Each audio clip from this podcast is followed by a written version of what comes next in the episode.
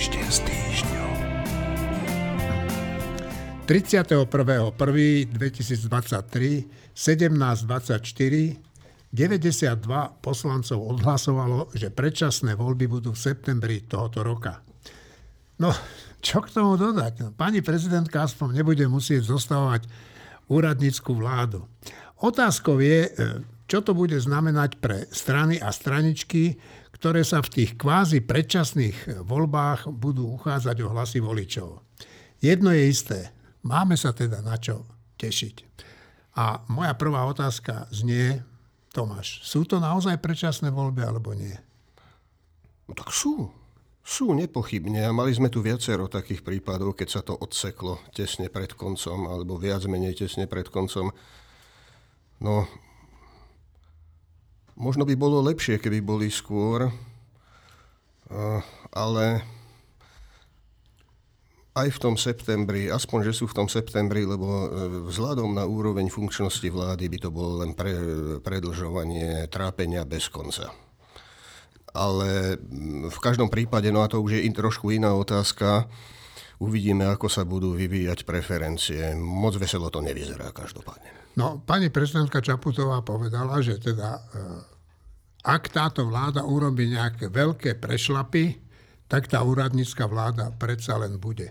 Marina, čo by to mohli byť tie veľké prešlapy? Však ona ich robí mm, už vyše dvoch rokov. Môžeš si vybrať z abecedného zoznamu, ale ja si myslím, že nie ak urobí, ale keď urobí. Tak si povedzme, že by to bola možnosť. Ale otázka znie, že čo by bolo lepšie. Ja, ja už naozaj neviem. Ja si myslím, že čím skôr ukončiť existenciu, žalostné prežívanie tejto vlády by vlastne bolo dobre, lebo do toho septembra sa ešte vytvorí v ľuďoch taká naštvanosť a taká frustrácia, že mám obavu, ako sa to prejaví pri voličských urnách, jedna vec. No ale potom je tu tá línia úvah, že do toho septembra azda tie demokratické sily budú mať čas niečo urobiť tak, aby to zvrátilo výs- takýto výsledok volieb. No, ja neviem, budeme o tom písať aj v týždni, ale takže nebudem nič prezrádzať. Ale tak ja som dosť skeptická, že či by to zvrátilo. Ja si myslím, že spr- e, ideálne by bolo, keby tie voľby boli skôr.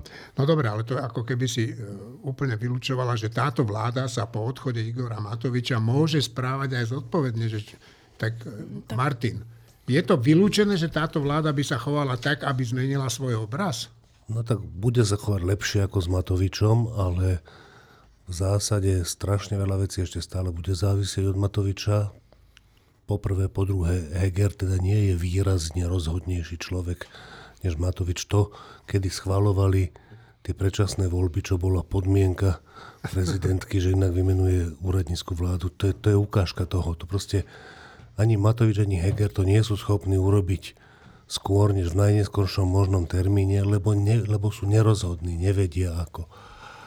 A čo sa týka toho, že to včera schválili, ja si myslím, že to je dobré, že to schválili, pretože sa obávam, že, že úradnícka vláda by teraz nebola šťastné riešenie kvôli tomu, že to by tej prezidentke oplieskavali o hlavu úplne všetci, a zároveň by to použili ako kampaň proti progresívnemu Slovensku. To znamená, že úradnícka vláda, ja si myslím, že nech by bola akákoľvek a nech by fungovala akokoľvek, by v skutočnosti v tom predvolebnom boji bola používaná proti strane, ktorá sa zatiaľ ešte nemala príležitosť a možnosť zdiskreditovať, tak sa nezdiskreditovala, čo je vynikajúce na Slovensku. O tom by sa dalo no. diskutovať.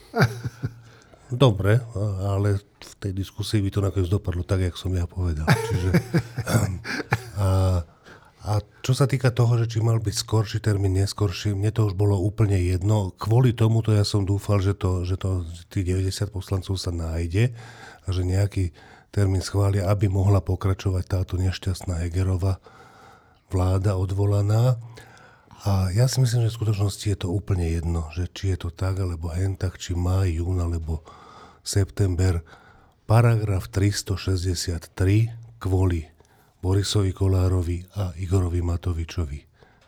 Proste nedajú, ne, nezrušia, nezmenia, neobmedzia a kým platí tento paragraf 363, tak z toho najdôležitejšieho, to znamená z toho boja proti unesenému štátu v konečnom dôsledku nezostane nič. Nič. To je jedno, či tam bude Ficová vláda, alebo Hegerová vláda, alebo Matovičová vláda.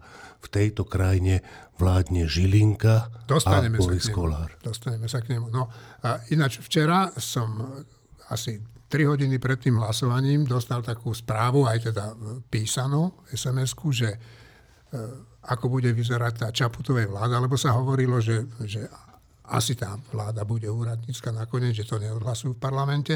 Ale ja som sa tak smial na tom hoaxi, či ak sa tomu hovorí, že tam bol, že, že minister kultúry, že Čaputovej partner. A že minister, alebo minister kultúry bol e, náš priateľ, vynikajúci herec, ja ani ho tu radšej nechcem spomínať, Ríško. Tak e, ty to ako vidíš? No, pred chvíľočkou práve prezidentská kancelária vydala vy- vyhlásenie, v ktorom poprela, že by ten zoznam bol Aha, pravdivý, už- už takže je to už tak. to oficiálne dementovali, lebo premiérom tam mal byť Ivan Mikloš a Mikloš, no, no. s ministrom zahraničných vecí mm, Pavol Demeže tak. Uh, Ja si myslím, že je v podstate jedno, že kedy tie voľby budú, aj keď z môjho pohľadu by asi bolo lepšie, keby boli skôr. Jediné, čo je, že dobre, tí, ktorí sa teraz snažia niečo rozbehnúť, tak budú mať trochu viacej času. Mne trošku vadí, v tomto musím povedať, že trošku mi vadí, že mohla pani prezidentka byť tvrdšia na nich a povedať, že urobte to do leta. Prečo nie? Nakoniec, ako ona sa Ale vyjadrila, prečo, že... Prečo áno, moja otázka. Ona sa vyjadrila, že preferuje termín predčasných volieb do leta, a, ale nakoniec je to asi, je to asi už teraz jedno. Dôležité je, že sú odhlasované a uvidíme, jak to dopadne. Štefan.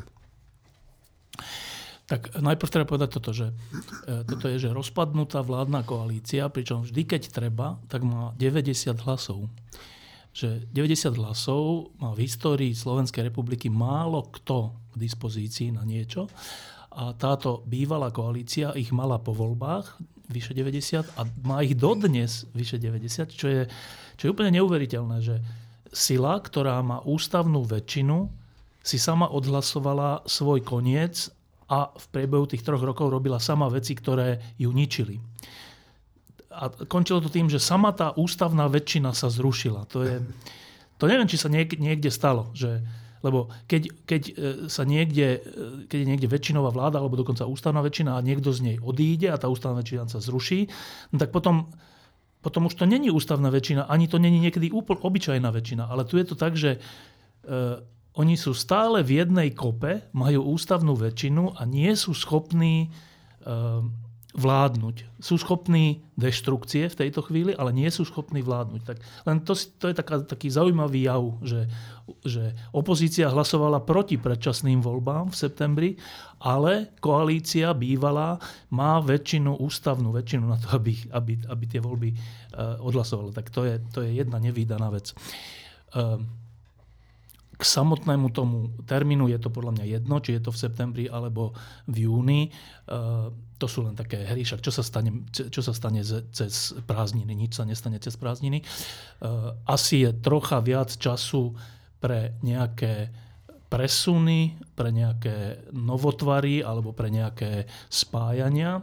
To je asi pravda, že o trocha viac času majú, ale nepredpokladám, že toto bol dôvod, prečo práve e, teda Olano a Smerodina a SAS hlasovali za to, že aby mali teda konkurenciu, to sa mi asi nezdá. E, Skôr si asi myslia, že e, počas tých ešte niekoľkých mesiacov môžu jednak z plánu obnovy e, ako keby oni, celá politika sa tu zvrhla na to, že rozdávať ľuďom, tak oni asi si myslia, že ešte viac, keď budú mať viac mesiacov, tak z plánu obnoviť, čiže zo spoločných európskych miliard budú môcť viac rozdať a myslia si, že ľudia to ocenia vo forme percent. A druhé, čo si asi myslia, že počas tých viac mesiacov, dvoch, troch navyše, e, že to je trocha viac času na doznenie niektorých súdnych procesov alebo vyšetrovaní, čo je asi trocha pravda. E, Teraz sa začína ďalší z tých veľkých procesov, alebo pokračuje, sú ďalšie výpovede a tak, čiže e, niečo sa za tých, za tých 8-9 mesiacov ešte stane.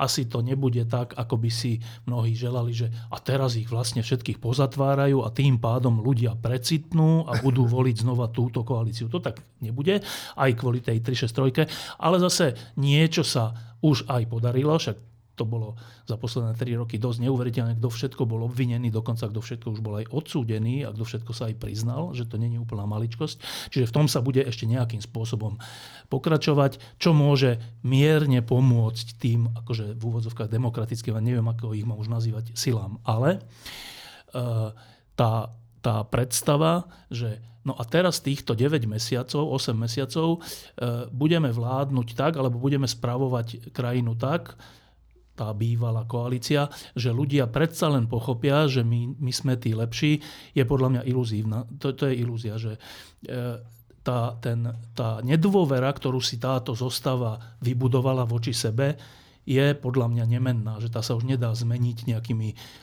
úsmevmi a rozdávaním a neviem čím. Mimochodom, tento, týchto 9 mesiacov bude, 8 mesiacov bude, že to už je volebná kampaň, to nebude, že spravovanie krajiny v zmysle, že teraz nejaké zákony a nejaké reformy a nejaké niečo rozumné. To bude v mnohom také troška bohapusté rozdávanie a tak je to vždy na Slovensku pred voľbami, asi nie len na Slovensku, ale tuto asi nadobudne dosť veľké rozmery. No, dôležitá vec je, že e, táto vláda, keďže bude vládnuť do 30. septembra, tak bude musieť e, predložiť nejaký návrh rozpočtu.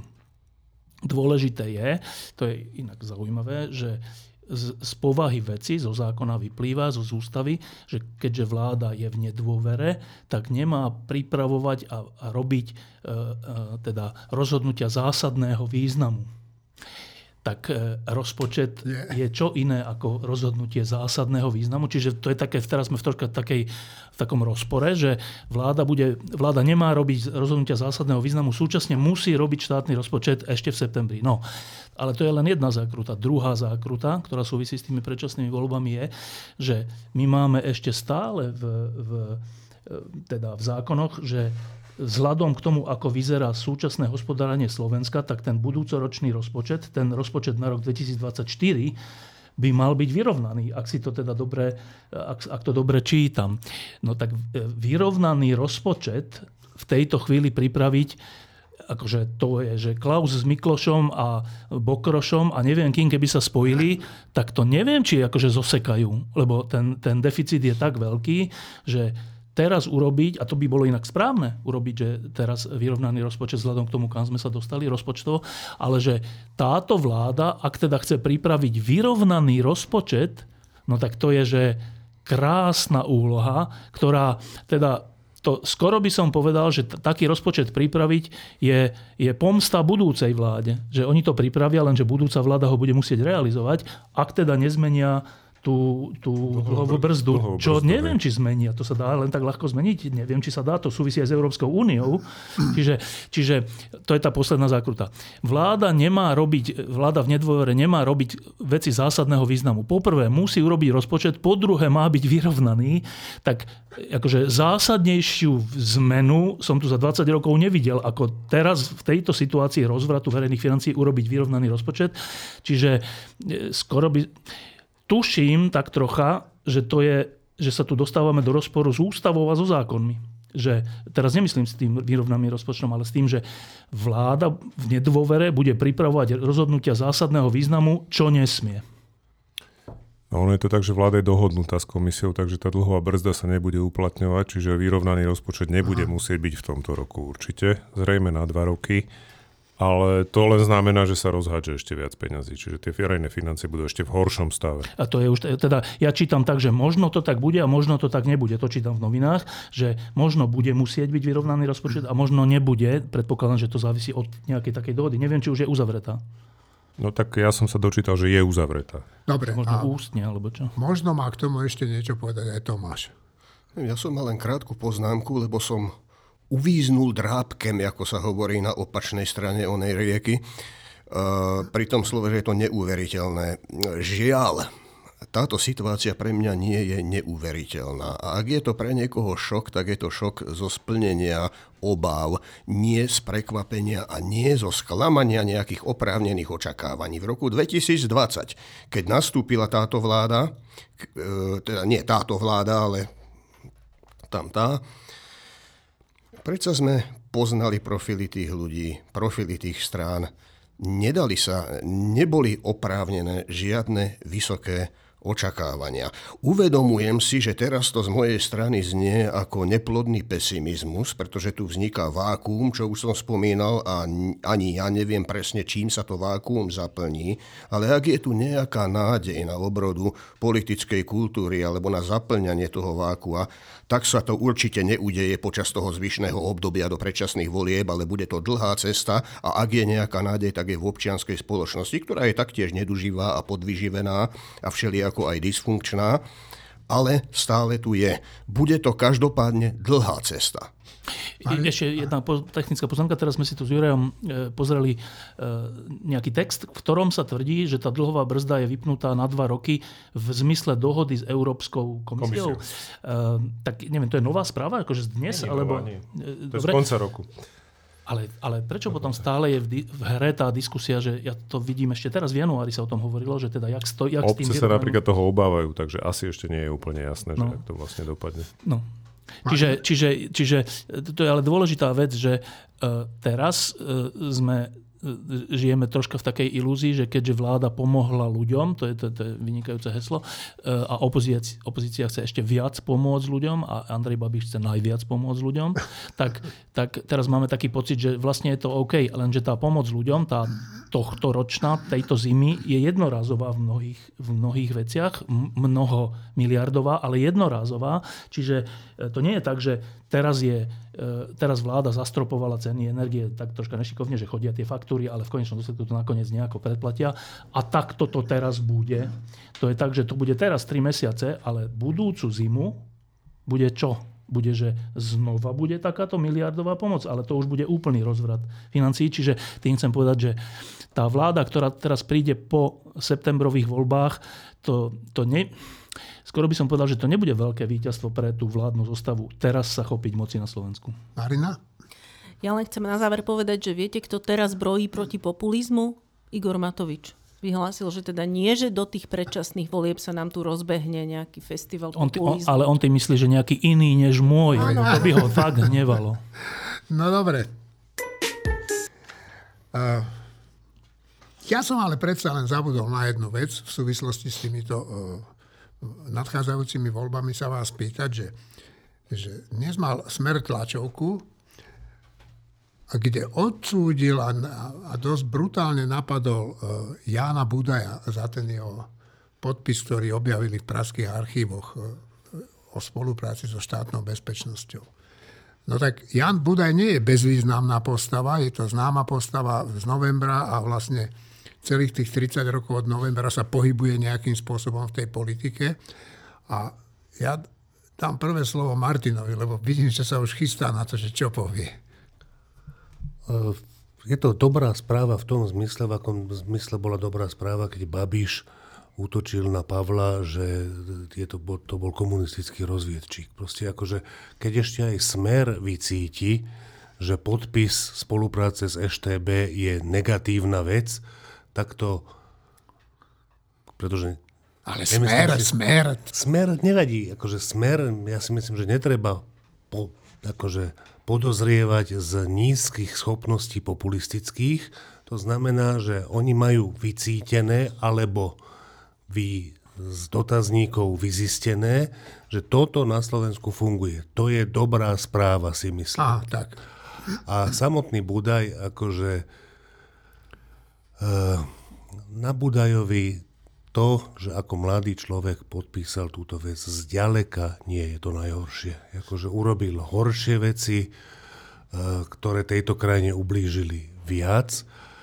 Uh, čo je zaujímavé, že podľa mňa Budaj nie je, stále ešte nie je, ja neviem, čo už treba urobiť, aby bol preflaknutý u voličov. Nie je. Ale je preflaknutý u partnerov. Budaj, keď zvolá demokratický stôl, tak k tomu stolu dojde Budaj. Akože proste s ním zdá sa, že nie je ochotný nikto spolupracovať, lebo tí ľudia, ktorí sa v tej politike pohybujú, ho videli. Videli ho za tých 30 rokov veľakrát, čo to je za človeka. E,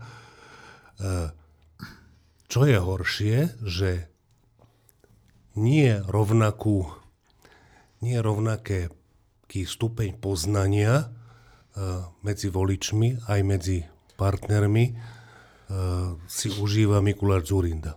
podľa mňa nie je rovnosť medzi Zurindom a Budajom. E, k ním ku každému sa dá povedať jedna dobrá vec. K Budajovi, že neznáša Zurindu, k Zurindovi, že neznáša Budaja a skoro som skončil.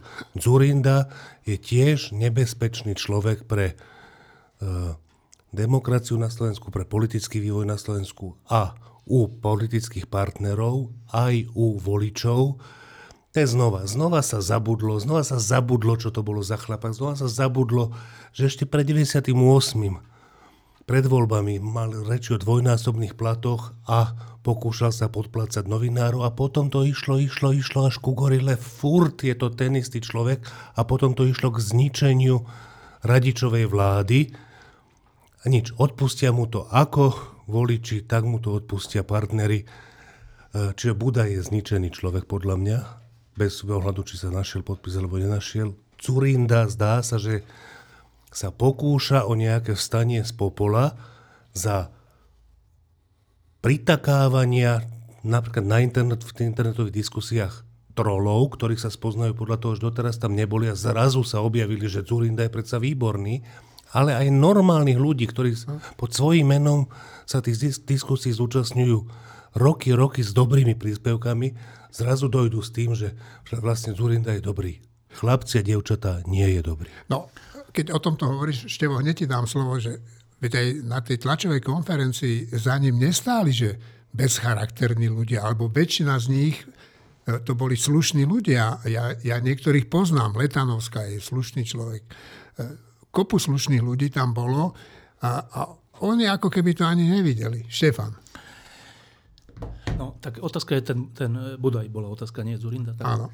Uh, to, je, to je taký že zaujímavý prípad, že znova, že pre tých, ktorí sú dnes mladí ľudia, tak Jan Budaj spolu s Milanom Kňažkom, to boli tí dvaja, ktorí, ktorí boli e, na tribunách na námestí SMP, keď bol rok 89 a, a ktorí to viedli veľmi dobre, tie, tú samotnú tribúnu. Neboli to jediní, však tam bolo veľa iných ľudí, ale oni boli tí, ktorí vystupovali, tak viedli to veľmi dobre. E, tí ostatní im to tiež veľmi dobre pripravovali. Bolo to také kolektívne dielo e, mnohých ľudí, ktorí potom založili VPN. A e, tento Jan Budaj v roku 1990, keď boli prvé slobodné voľby a VPN malo taký záväzok, že keď, keď bol niekto v zoznamoch EŠTB, či už spolupracovník alebo tak, tak, tak nebude kandidovať. A vtedy sa ukázalo, že on je v takom zozname a teraz, prečo to hovorím, je, že on sám to povedal na tej tlačovke vtedy. Povedal, že tak áno, že on to lutuje, myslel si, že ten, e, že ten podpis si zoberie so sebou do hrobu, že on teda vlastne nikoho, na nikoho nedonašal, ale bol donútený podpísať, lebo chcel emigrovať a všeličo. Ale on to sám povedal. A teraz potom išli roky a zrazu už to bolo také zahmlené, že vlastne to bolo celé vyfabrikované, vlastne to ani nepodpísal, vlastne to je celé nejaká zrada, možno dokonca Prahy alebo tak. A, a, teraz my sme v roku 2023 a tu je že správa, že našiel sa podpis, ale že to má byť niečo nové, však on povedal v roku 90, že však áno.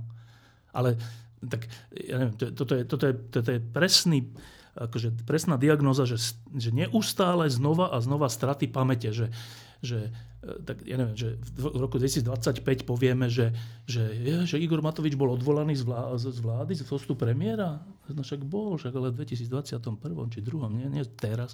Tak to je, to, to je také, že, že to je nejaký obrovský objav, že sa našiel podpis ale veď keď to ten samotný podpisujúci pred 25-30 rokmi povedal, tak už to netreba hľadať, nie? Že, že, čo, čo, v čom je to nové? V ničom. To, čo je na tom zaujímavé, je, že my sme taká krajina, kde, kde, kde je možné, že človek povie, že podpísal som to a potom je možné 25 rokov vytvoriť takú atmosféru, že vlastne si ľudia myslia, že to nepodpísal, že to na neho niekto našil. To, to je také úplne zvláštne. Že keby to aspoň vtedy nepriznal, tak ešte chápem, že však nikdy som to nepriznal. Ale že keď to raz priznám, čo je ináč sympatické, veď to bolo úplne sympatické v tom, 2000, v tom 1990, že, že jeden z lídrov VPN normálne povedal, že áno, ja som to chcel vytlačiť asi z pamäti alebo niečo, podpísal som to, odstupujem z kandidátky. Však to je, tak to má byť. Že... No, ono to ale bolo trošku iné. Ne, nebolo, tak to bola tá tlačovka, ja si pamätám. No. A, a, e, a teraz, že že, a tam to mohlo skončiť, že mohol byť Jan Budaj na dva roky niekde preč, alebo na nejakej škole, alebo hocičo a mohol sa normálne vrátiť. Že čo? Že, ne, ale my tu budeme, my to robíme tak, že potom on vzhľadom k tejto v úvodzovkách krivde, hoci pôvodne hovorí, že to není krivda, že je to tak, tak potom sa pripojil k AZDS, potom neviem čomu, potom všeličo pozakladal, porozkladal a tak. A dodnes sa to ťahá. Namiesto toho, aby to skončilo pri tej tlačovke 90. No tak ja neviem, či, čo k tomu sa dá vlastne povedať, že našiel sa podpis. Našiel sa podpis, ale už pred 33 rokmi, nie teraz. No, to máš síce pravdu, ale tak, také jednoduché to s ním vtedy nebolo, keď boli tie prvé slobodné voľby, lebo on, však aj podľa svedectva mnohých ľudí, eh, nahováral eh, ľudí z VPN, aby to zatajili a aby to ale na... nakoniec povedal, no, že to tak bolo. Ale, ale ty si to tak hovoril, ako keby to bolo úplne normálne, že on, ale jeho k tomu vlastne dotlačili. No, tak, uh, tak to nejako to bolo. Ja si myslím, že máme naozaj skvelého generálneho prokurátora. V marci 2022 presviečal poslancov bránno-bezpečnostného výboru, že únoscovia cez Slovensko určite neprevážali vietnamského občana a tvrdil, že nie sú dôkazy o účasti slovenských orgánov na jeho únose, ba dokonca vraj ani nie je preukázané ani len to, že bol na slovenskom území. Novinárom zvedavým, ako na toto prišiel, predviedol dokonalý šprint po schodoch, aj teda aj, aj Bolt by mu mohol zavidieť, ako utekal pred nami. Chrbát mu kryl jeho kolega vlastným telom zablokoval dvere, cez ktoré pán generálny ušiel k pristavenému autu. Eh, dá sa povedať, že pán prokurátor pred príslušným parlamentným výborom jednoducho klamal. Alebo je nekompetentný. Teraz bude ešte mlčať ako hrob napriek tomu, že nemeckému súdu sa podarilo dokázať prítomnosť únoscov nielen na našom území, ale aj vo vládnom špeciáli, ktorý im poskytol, podotýkam, že gratis, vtedajší minister vnútra Kaliňák. A aby nemali prilete cez Polsko problém, tak nahlásil, že v lietadle bude sedieť osobne on. Maro Žilinka má však v, ruky, v rukách aj iné tromfy, ktoré by prípadným slovenským spolupáchateľom tohoto únosu zaručili celkom určite bezpečnosť. Je to jednoducho to magické číslo 363. Tak čo vy hovoríte na pána Žilinku? Tomáš.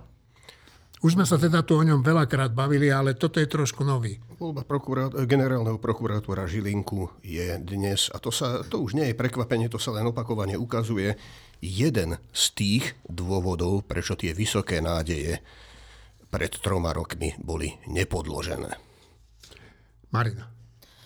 Ja si dokonca myslím, že nie, že jeho voľba. To je úplne jedno pomaly, kto by tam bol. Ten systém je zlý, tá inštitúcia je príšerná.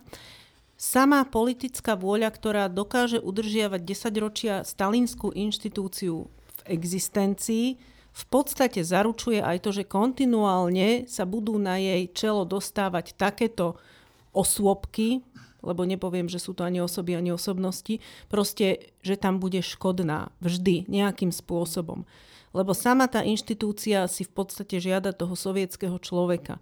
A krajina, ktorá má sovietské inštitúcie, ani nemôže mať občanov s nesovietskými názormi v nejakom veľkom počte, prevažnom.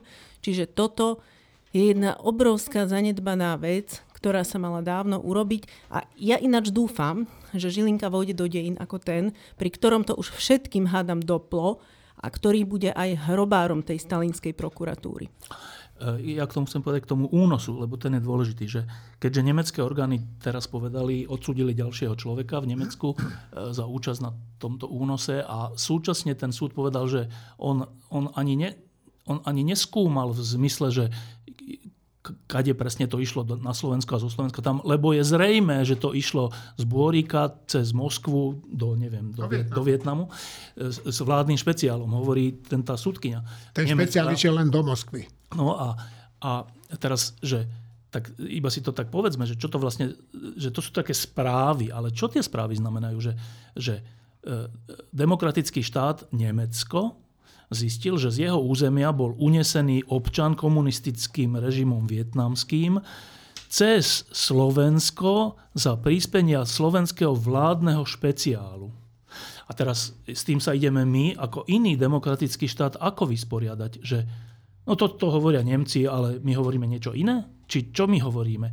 Že, že E, lebo tu už sú také reči, že a možno ani nebol na tej palube. Veď to sme tu počuli, že možno ani nebol na tej palube.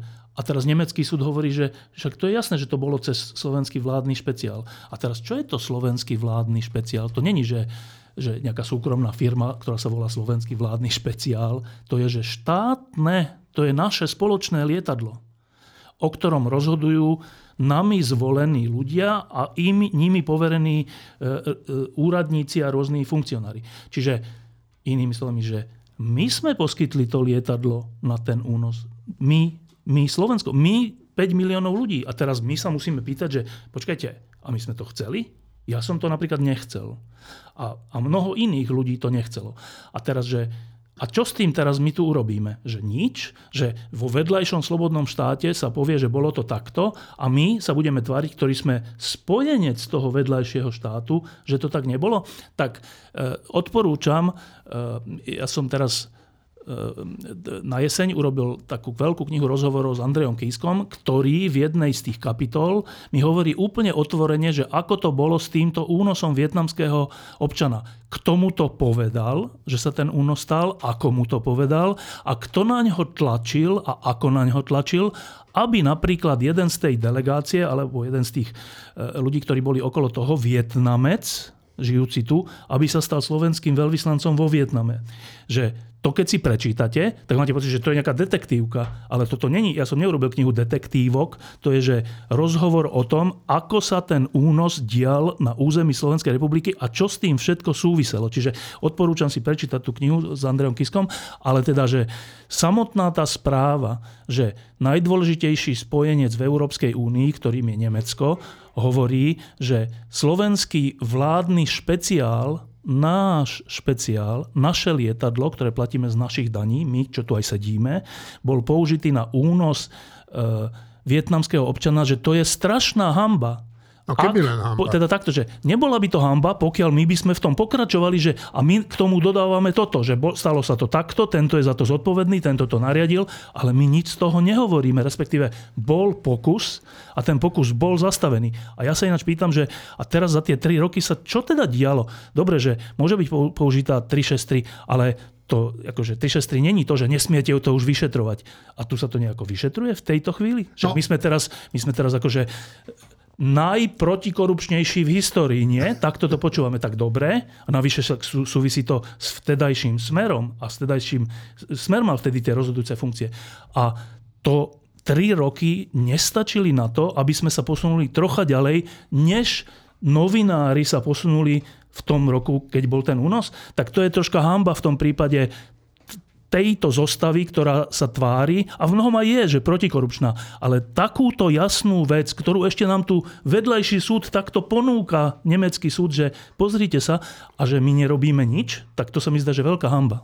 No, e, keby hamba, ale podľa mňa to je už až kriminálny čin, ale chcem len povedať, že No, prečo sa to nevyšetruje? Lebo to vyšetruje krajská, krajská prokuratúra Bratislavská No a, a však o nej vieme, čo všetko už tá krajská bratislavská prokuratúra to spáchala, áno. Takže Juraj. No, to je presne si povedal, že ten základný problém je v tom, že e, tí, ktorí to majú vyšetrovať, v zásade nevyšetrujú. To rozhodnutie z Nemecka určite vytvára nejaký tlak, ale Maro Žilinka iné tlaky už ustal, takže sa nebojím, že tento by neustal. E, tam je naozaj problém v tom, že sa zneužil ten špeciál a zneužila sa diplomatická imunita, pretože vďaka tomu použitiu toho vládneho špeciálu sa vlastne vyhli tí ľudia, ktorí, ktorí toho zrejme bezvedomí Vietnamca vliekli na palubu. A toho, že Kaliňák povedal, že on je na palubu. A Kaliňák ešte navyše teda klamal o tom, že, že on letí s nimi do tej Moskvy tak sa vyhli pasovej kontrole, tým pádom nikto nevie dnes preukázať akože úplne na betón, že ten človek tam bol. A to všetko je v podstate, to všetko v podstate viedlo k tomu, že sa to podarilo, ten únos. Uh, dve veci som chcel ešte poznamenať. Jednak to, že podľa mňa boli aj lep, bol aj lepší kandidát na generálneho prokurátora, ktorý mohol pomôcť k tomu, aby sa urobila reforma tej generálnej prokuratúry. To sa nestalo, uh, lebo vládna koalícia, tá najprotikorupčnejšia, zvolila proste Žilinku. A mňa pobavilo to, čo povedal Maro Žilinka, že že kým bude generálnym prokurátorom, bude vždy na nezákonnosti striktne reagovať. No mňa by veľmi zaujímalo, ako Maro Žilinka zareaguje na vlastné nezákonnosti, ktoré pácha v rámci výkonu svojej funkcie. Chcel by som vidieť, lebo jediná reakcia, ktorá by z jeho strany bola uh, adekvátna, by bolo odstúpenie z funkcie.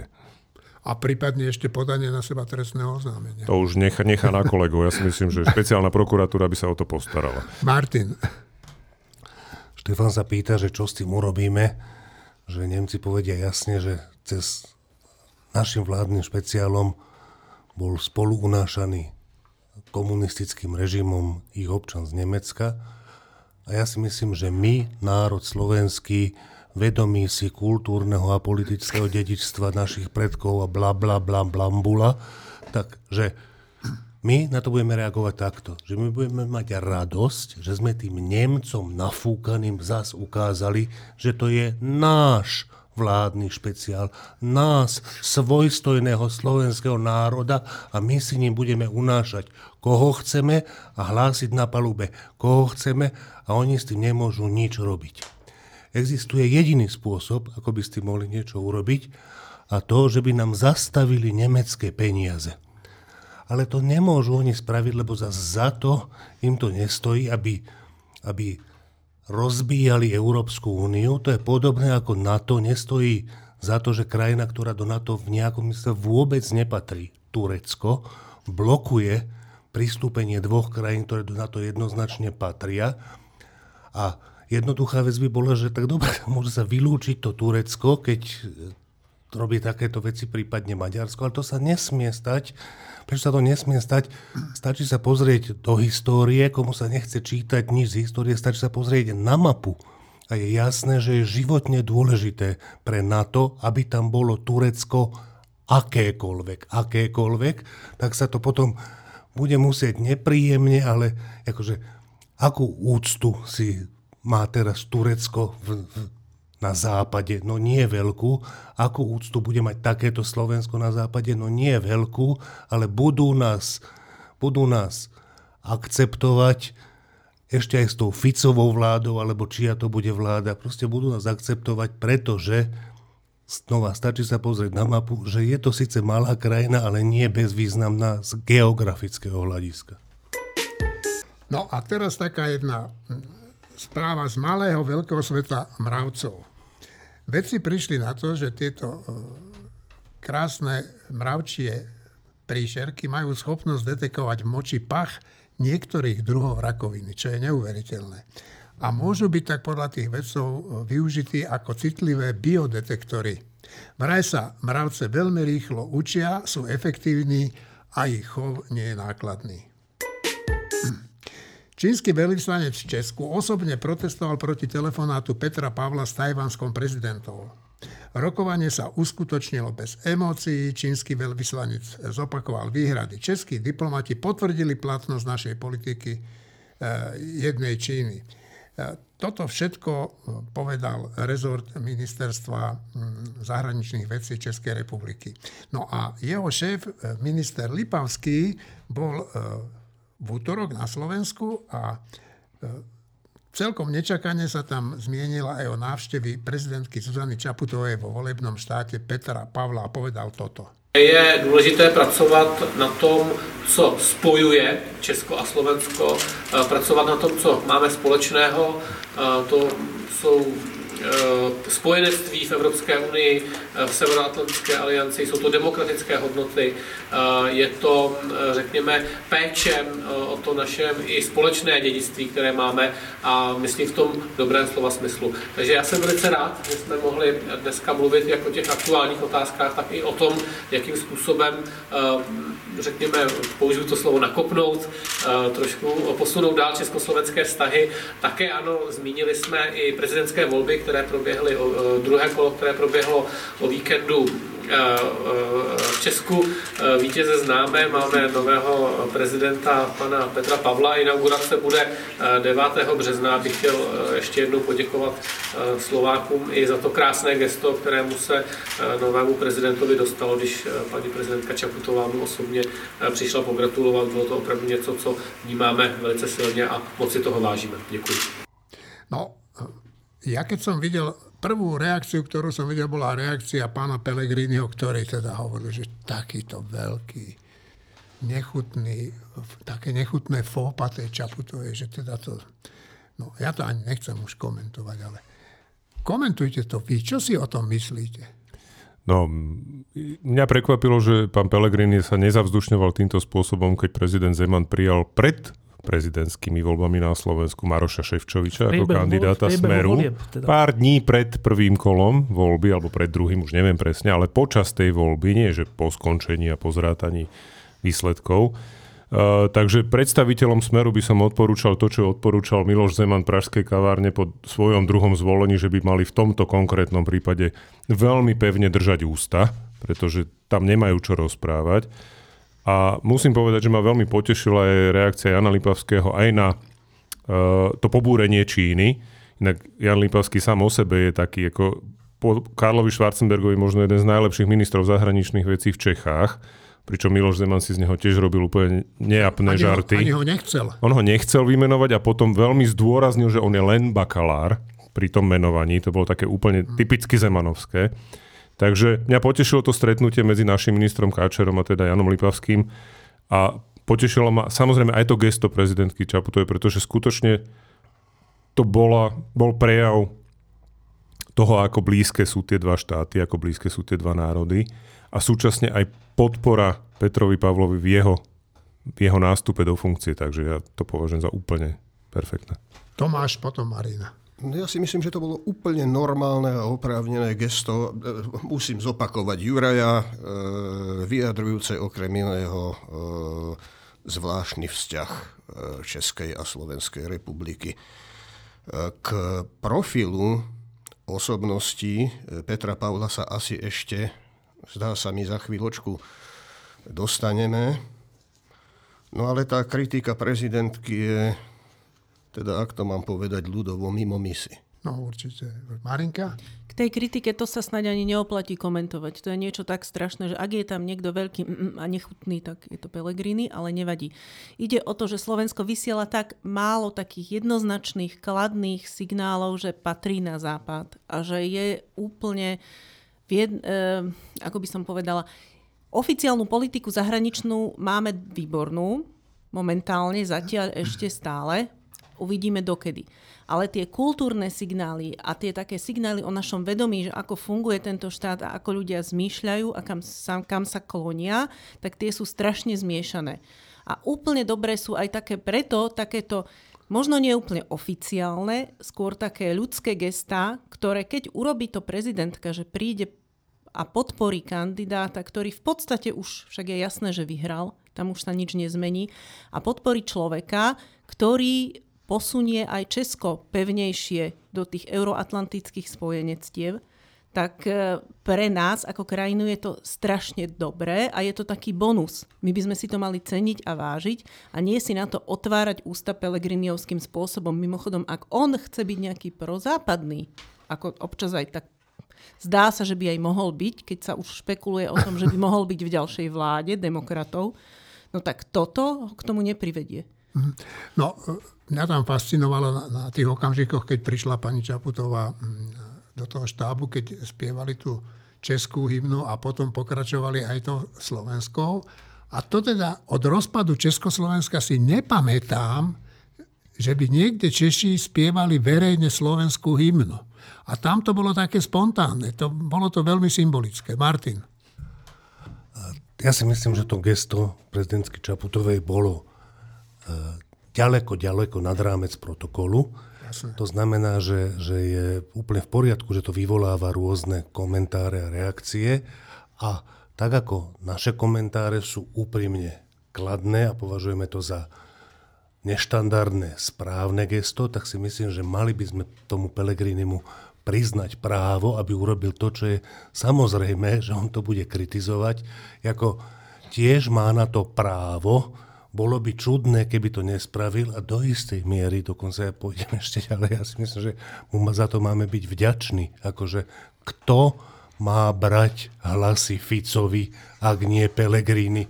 Hlasy akých voličov to sú, čo treba týmto voličom hovoriť, aby aspoň čas z nich zvážila, že či prestane radšej ten Pelegrini ako Fico a pre nás je lepšie viac hlasov pre Pelegriniho a menej pre Fica, než naopak. To znamená, že je úplne v poriadku byť pobúrený tým, čo ten Pelegrini hovorí, ale to, je, to platí v pondelok, v útorok, stredu, štvrtok, piatok, sobotu, nedelu. To platí každý deň a táto vec podľa mňa nijako nevyčnieva.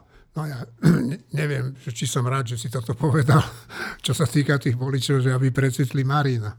Ono fajn, ale on ich chce vlastne takto, že okafrať, že teraz bude hovoriť to, čo chcú počuť a potom po voľbách sa podľa teba začne správať racionálne a prozápadne? Nie, nie, no nie, neviem. Nie, ja, si myslím, ja si myslím, že dokonca ani nehovorí, že on ani nehovorí, čo oni chcú počuť, on tento raz hovorí naozaj, čo si myslí a, a čo cíti. A to je v nejakom mysle ne, ne, ne, nehovorí sa mi to dobre, ale ja si myslím, že to je v poriadku, však nech hovorí to, čo čakáme od Pelegrínyho, vedie to Pelegríny. Štefan. No inak to tak aj e, občas funguje, že e, títo politici na Slovensku hovoria niečo, čo chcú ľudia počuť a potom, keď sú pri moci, tak urobia inú vec, lebo je správna. To není že výnimka u samotného smeru, veď oni, oni sú, ako sú oni prozápadní, tak sú prozápadní, že keď, keď netreba, keď je kampaň, tak nie sú. Ideme do EÚ s holými zadkami, bola akože ich, ich heslo. A potom, keď potrebujú e, si sa zapáčiť, tak príjmu väzňov z Guantanama. Ale veď tak e, akože Áno, dokonca by som Marina povedal, že áno, že najprv okafru svojich voličov a potom urobia prozápadný krok, ak je to pre nich výhodné. Čiže e, to, to, to očakávam úplne aj od Pelegriniho to isté, že on nakoniec bude ešte aj za pomoc Ukrajine vojenskú, si myslím, keby, keby mal vládnu zodpovednosť. Ale ešte treba povedať, že e, to, čo ste čítali alebo počuli, že čo povedal Pelegrini, je úplný odvar. Vlastne je to úplne, že vlastne je to úplne humanistické po, po, pouvažovanie, že mala tam ísť, nemala tam ísť, nie je to v, nie je to v rozpore s protokolom, z nejak takto to on povedal, v porovnaní s tým, čo hovorili viacerí ľudia zo Smeru a ešte aj iní ľudia, že to sú hrozné veci, čo sa tam dočítate alebo čo počujete. Čiže toto, je, toto treba povedať na adresu Pelegrino, že to jeho viedrenie nebolo nejaké nenávistné v porovnaní so všetkými tými z toho brehu. Ehm, no a teraz k tej samotnej návšteve, že No, tak kedy by to bolo, že... Dobre, čo znamená, že v rozpore s protokolom? Že protokol je niečo, to je taká diplomatická vec, že keď je nejaká návšteva, tak máš byť takto oblečený a keď je nejaká, e, nejaký ples, tak máš tam je napísané, ako tam máš prísť a keď je štátna, keď štátna inštitúcia má niečo organizovať, tak protokol hovorí, že po ktorej strane má byť prezident a po ktorej druhý prezident a všelijaké takéto veci. No a teraz, že tento protokol nehovorí nič o tom, nič, že, že prezident nesmie alebo môže e, v, in, v inom štáte niekomu blahoželať, či telegramom, alebo telefonicky, alebo osobne, keď je zvolený a ešte nie je vo funkcii. To nie je v protokole, to, to, to, nie, že, to nie je nikde napísané, čiže, čiže to ne, nešlo o porušenie protokolu v tomto zmysle. Dobre, čo, o čo išlo? Tak asi je to tak, že teraz Teraz máme takú zvláštnu situáciu, že je to jednak Česko, čiže najbližšia krajina, je to jednak lepší z tých prezidentov, ktorí tam kandidovali, respektíve lepší z tých kandidátov, ktorý vyhral. Ale predstavme si, že je to neutrálna krajina, ktorá, a, a obidvaja tí kandidáti sú dobrí, by boli dobrí. Tak vtedy je to také, že prečo ide prezidentka jednému, keď sú obidvaja dobrí, prečo ide jednému rovno do štábu, navyše v neutrálnej krajine, že prečo, že, že ak to má význam, však stačí zatelefonovať, nie? Že to je v poriadku. No. Lenže tu je to špecifikum, že, že Česko je bývalá súčasť našej spoločnej histórie, po prvé. Po druhé, e, ten spor o to, ako má vyzerať verejná, verejný priestor a verejná politika, je podobný, že ten spor medzi Babišom a a, a Petrom Pavlom bol o čom? Ten nebol o tom, že ako majú byť danie a že... Neviem, ten bol o tom, že či sa má v, vo, vo verejnom priestore používať, že brutálna lož proti tomu superovi, aby prehral, čo robil Babiš keď hovoril, že Pavel chce vojnu a zatiahnuť českých chlapcov do vojny. Tak a toto plus mínus, e, toto riešime aj tu na Slovensku. Mimochodom, Zuzana Čaputová je presne takto označovaná, že ona zaťahuje Slovensko do vojny, lebo má, lebo má na to príkazy z Ameriky, alebo čo, no takéto blbosti. Čiže Jednak je to Česko, bývalá časť Československa, jednak je to podobná, podobný hodnotový spor a to, a to podľa mňa úplne oprávňuje Zuzanu Čaputovú urobiť, čo chce. Že, e, toto, čo my tu máme za, za, za úvahy, že keďže sa to doteraz neurobilo, že by niekto išiel e, po zrátaní rozhodujúceho počtu hlasov, keď je jasné, kto vyhral, Keďže sa to ešte neurobilo, že by niekto išiel takému prezidentovi zablahoželať osobne, tak sa to nesmie už nikdy urobiť. Prečo? Že, prečo? Že, lebo to ešte nikdy nikto neurobil, ale veď celý ľudský vývoj je daný tým, že niekto niečo urobil prvýkrát. A to, to oceňujeme, tú odvahu predsa oceňujeme vo vede, vo, vo hocičom. Tak prečo by sme mali e, takýto tvorivý počin e, odsudzovať. A ja si myslím, ja mám také podozrenie, že prečo je taká veľká kritika z, z časti Slovenska. Ja si myslím, že je to preto, že keďže tam Zuzana Čaputová prišla a generál Pavel aj s manželkou ju srdečne privítali a tí ľudia ju srdečne privítali a tí ľudia zas zaspievali slovenskú hymnu Česi, tak to je také, že pozeráš sa na to ako súper Zuzany Čaputovej, politický súper a hovoríš si, že ale však to ona má jaké body? Čo toto je? A ja keby som tam prišiel, ja by som to asi takto nedostal. Tak ja by som tam asi ani nešiel, ale ani by som takúto akože, slávu nedostal. No tak je to proste, tak musím povedať, že no ale to by takto nemalo byť, lebo je to v rozpore s protokolom, ale podľa mňa je to, že čistá závisť. Dobre, tak e, myslím, že týmto môžeme náš podcast skončiť, aj keď zvykneme sa tu vždy baviť o Ukrajine, ale tento raz som urobil takú výnimku a nezaradil som tú tému sem, lebo e, o dva dní tu budeme mať generála Macka s jeho podcastom a ten bude o tom hovoriť podrobne. Neviem, či nie, niečo také nové je extra, okrem toho, že im nedali zatiaľ tie stíhačky Američania, či sa niečo e, deje na tej Ukrajine. No, e, Tro, prepáč, trocha sa deje, akože no. to samotné, mňa to prekvapilo, že dobre, tak bolo to cestou niekam, išiel Biden, americký prezident a, a cestou, neviem, či dolietal alebo kam, sa ho niekto opýtal, že a čo tie F-16 dáme? A on povedal nie. A išiel ďalej. A teraz bolo to premyslené nie, alebo bolo to dočasné nie, alebo bolo to... E, čo za nie to bolo? Že, e, to, to, to, to je úplne dôležité, že my, my žijeme v takom svete, že keď niekto niečo povie, tak sto, povie, že nie a teraz my hovoríme, aha, tak Američania nedajú F-16. Ale možno, že zajtra povie, že áno, že to vyžadovalo nejakú procedúru, že to vyžaduje nejakú dohodu, niečo. Čiže tak ako Nemci povedali, že nie, a potom povedali, že áno o, o, tankoch, o tankoch Leopard. Tak, ale to samotné nie, keď som si počul, tak som povedal, že prečo nie? No, som si povedal, že a prečo nie? A nemám na to odpoveď. Že, že v tomto je to niečo nové, že Ukrajinci uh, zomierajú teraz v nejakých ďalších dedinkách, ktoré sú dôležité na, nejaký ďalší, na, na, nejaký, na nejaké ďalšie územie.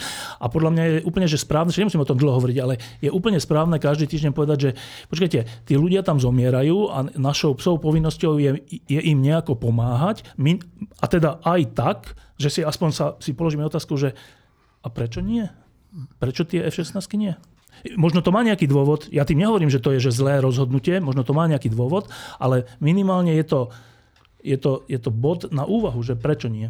No, už sa objavila za správa, že Biden sa chystá teda, že pôjde do, do Kieva a že tam sa budú aj o tých stíhačkách baviť, že za akých podmienok by ich mohli použiť. Takže vidím, že som tú Ukrajinu vynechal e, úplne nesmyselne, lebo všetci chcete niečo povedať, tak Marina.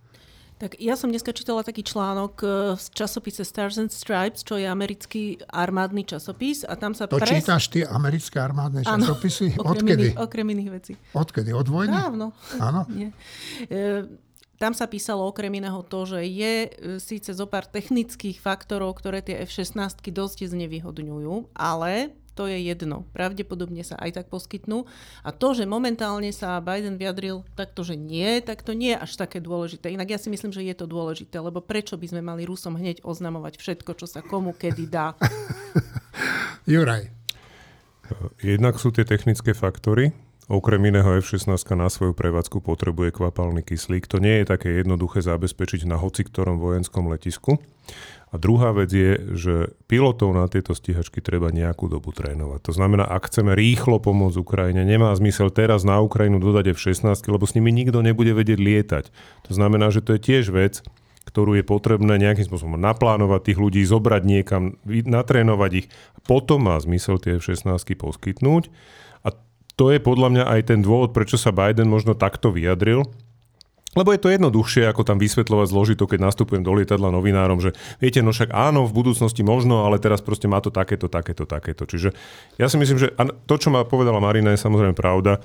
Čo máme čo Rusom oznamovať, čo kedy Ukrajinci dostanú? Počúvaj, to by ma zaujímalo, hneď ti dám slovo, že a na čo tam potrebujú ten kvapalný? Nadýchanie, pretože tam sa kvapalný aha, kyslík používa aha. namiesto ako náhrada vzduchu. To znamená, to je ako normálne rezerva na, rezerva na pre pilota na dýchanie. Tomáš. Takto podľa mňa tá debata není celá len o F-16 e, konkrétne. A k vyjadreniu amerického prezidenta, bohužiaľ je treba povedať, ja keď poviem, ja som, dajme tomu Joško Mrkvička z vedľajšieho vchodu a poviem niekde medzi dverami na niečo nie, tak to, to mne treba pripisovať nejakú váhu, ale keď to poviem ako americký prezident, tak sa dá očakávať, že to, že to vyvolá nejaké tlakové vlny. E, v každom prípade ja mám od začiatku ukrajinského konfliktu ten e, občas pocit, že Joe Biden má e, občas prepadáva zvyku odpratávať vopred riešenia zo stola a prezrádzať Rusom to, že my niečo neurobíme. A to, to nie je najlepšie. Ešte jedna vec k tomu, aby sme tomu dali ten akože celý obraz, že, že v, v človeku môže vzniknúť taký pocit, že a teda prečo im chceme dávať ešte ďalšie zbrania a ešte ďalšie zbranie a hen také a najmodernejšie lietadla a tak, že prečo? Tak, e, lebo no preto to, že je nejaká krajina, ktorá je napadnutá väčšou a vojensky silnejšou, početnejšou krajinou. Bezdôvodne. Čiže, čiže Teraz tá krajina, má, akú má nevýhodu? Má nevýhodu, že je menšia a slabšia. To je, to je že veľká nevýhoda, že na dvore, keď sa bijú chlapci, tak keď je niekto 18-ročný a druhý 12-ročný, tak to je strašná nevýhoda toho 12-ročného. Dobre, aká je výhoda tej slabšej krajiny? Výhoda tej slabšej krajiny sú dve. Jedna, že vždy, keď je slabšia krajina neprávom napadnutá, tak má morálny náro, má, má morálne mám také morálne rozhorčenie v sebe vo vnútri, že to v nej vyvoláva odpor a ochotu brániť sa. Väčšiu ako ochotu tých útočníkov útočiť. To tak je. Proste, to, je vý, to je výhoda slabších v nejakých vojenských konfliktoch, ak sú v práve. A Ukrajina je v práve. A teraz, ale to je malá, je to dôležitá výhoda, ale nestačila by. A ešte akú môže mať výhodu slabšia napadnutá krajina? Takú, že má kamošov, ako ten chlapec 12-ročný, ktorí jej prídu na pomoc, aby nebola tak slabšia voči, tej, e, voči tomu napádajúcemu agresorovi. A, a niekedy, niekedy to na svete tak býva, že proste je menšia krajina a tí, tí jej kamoši jej v prípade napadnutia neprídu na pomoc. E, tak sa to stalo v 1938, že, že Československo bola slabšia krajina voči Nemecku a, a tí väčší lebo si mysleli, že tým zabránia vojne, jej neprišli na pomoc. No, vieme, ako sme skončili. Tak teraz, našťastie, tí kamoši, tí, tí nie spojenci v zmysle z NATO a z Európskej únie, lebo Ukrajina nie je v NATO ani v Európskej únii, ale e, tie krajiny, ktoré vidia, že počkajte, tá Ukrajina je v práve, je slabšia napadnutá, tak našťastie tí silnejší kamoši si povedali, že tomu slabšiemu bitému chalanovi na piesku pomôžu nepomôžu jej tak, že tam budú ich samotní vojaci, ale pomôžu im tak, im tak, že im dajú svoje nástroje v takýchto súbojoch, v takejto vojne. Ale to je potom úplne iný obraz, než keď si len povieme, že počkajte, z ďalšie zbranie tam budeme, však tam tie zbranie sa budú bojovať a teraz navzájom sa budú tam akože vraždiť. Tak nie, to je tak, že slabší je tu vedľa nás, pred našimi očami bytý a zabíjaný a my, my tí, ktorí spolu sme silnejší, e, sa rozhodujeme, ako všelijako im pomôžeme. Ja si myslím, že by sme im mali pomôcť všetkými spôsobmi, aj tou F-16, však asi sa to nakoniec aj stane, však aj o tých tankoch bolo, že nebudú a sú. Čiže, ale len aby nevznikla taká emócia, že počkajte, zase zbranie, prečo stále hovoríme o zbraniach? Preto stále hovoríme o zbraniach, že práve, že tá emócia je dôležitá, že ten chudák, ktorý nikoho nenapadol, je napadnutý a zabíjaný a emócia je, že musíme mu pomôcť. No tak Tomáš a potom ukončíme to. Obávam sa len krátko, Števo, že to je trochu e, problematická téza, čo si povedal. Pokiaľ ja chcem pomôcť Ukrajine, pokiaľ s ňou cítim solidaritu, alebo cítim, že je v práve, tak to nie je púhým faktom, že je menšia a slabšia, lebo tu na toto by mohol kadekto vytiahnuť proti príklady. Hej?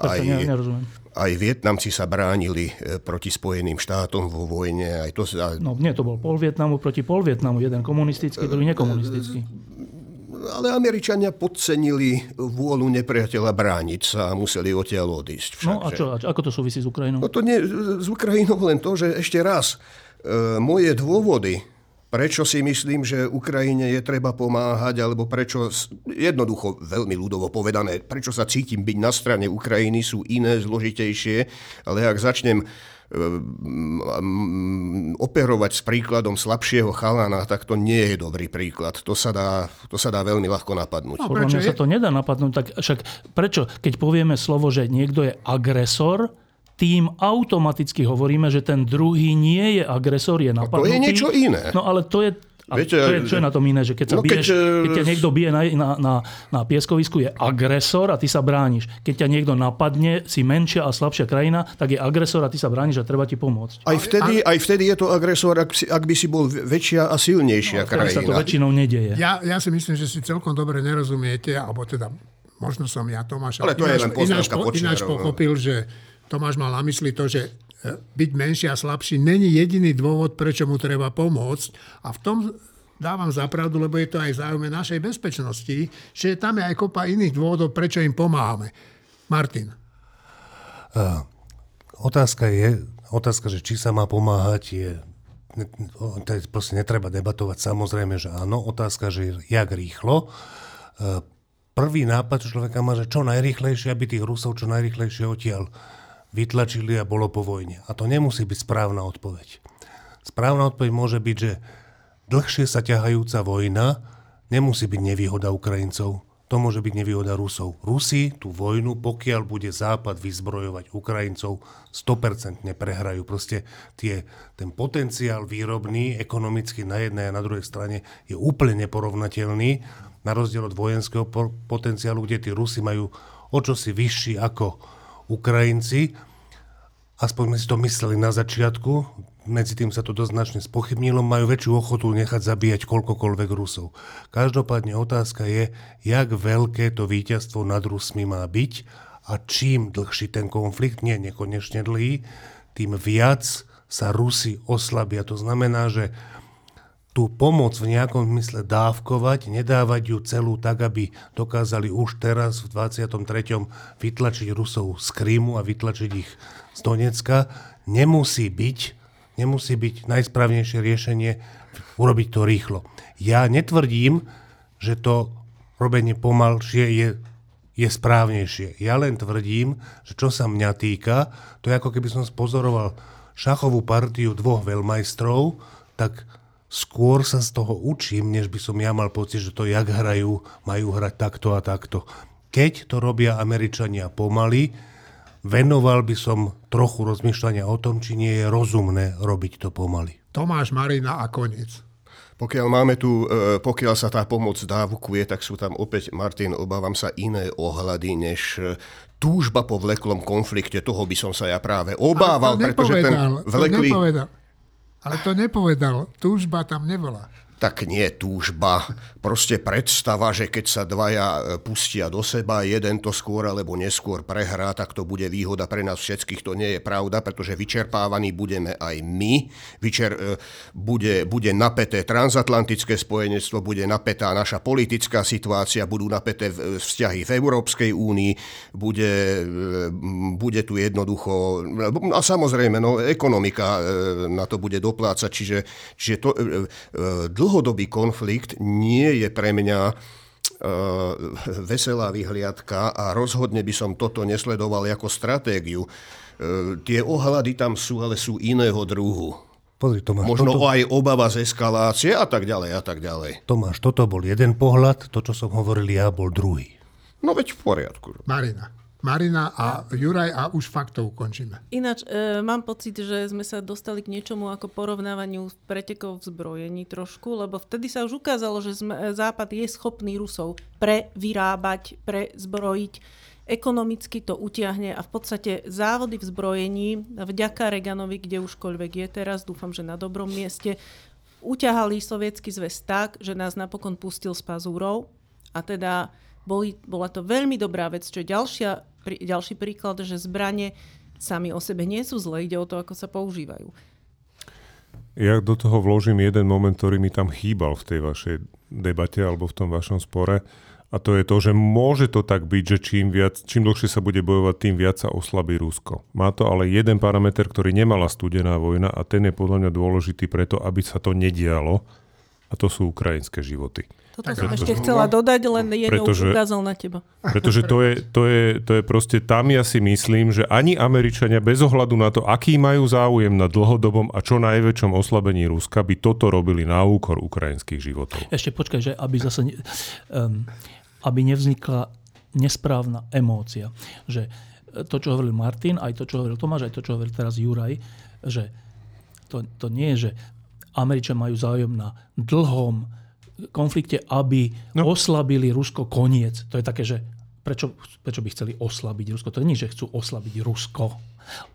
Keď, a prečo Američania, to, to sme hádam všetci teraz spojenci, keď už, takže e, chceme oslabiť taký režim, ktorý je ohrozením Ukrajiny a ďalších. My nechceme oslabiť Rusko ako také.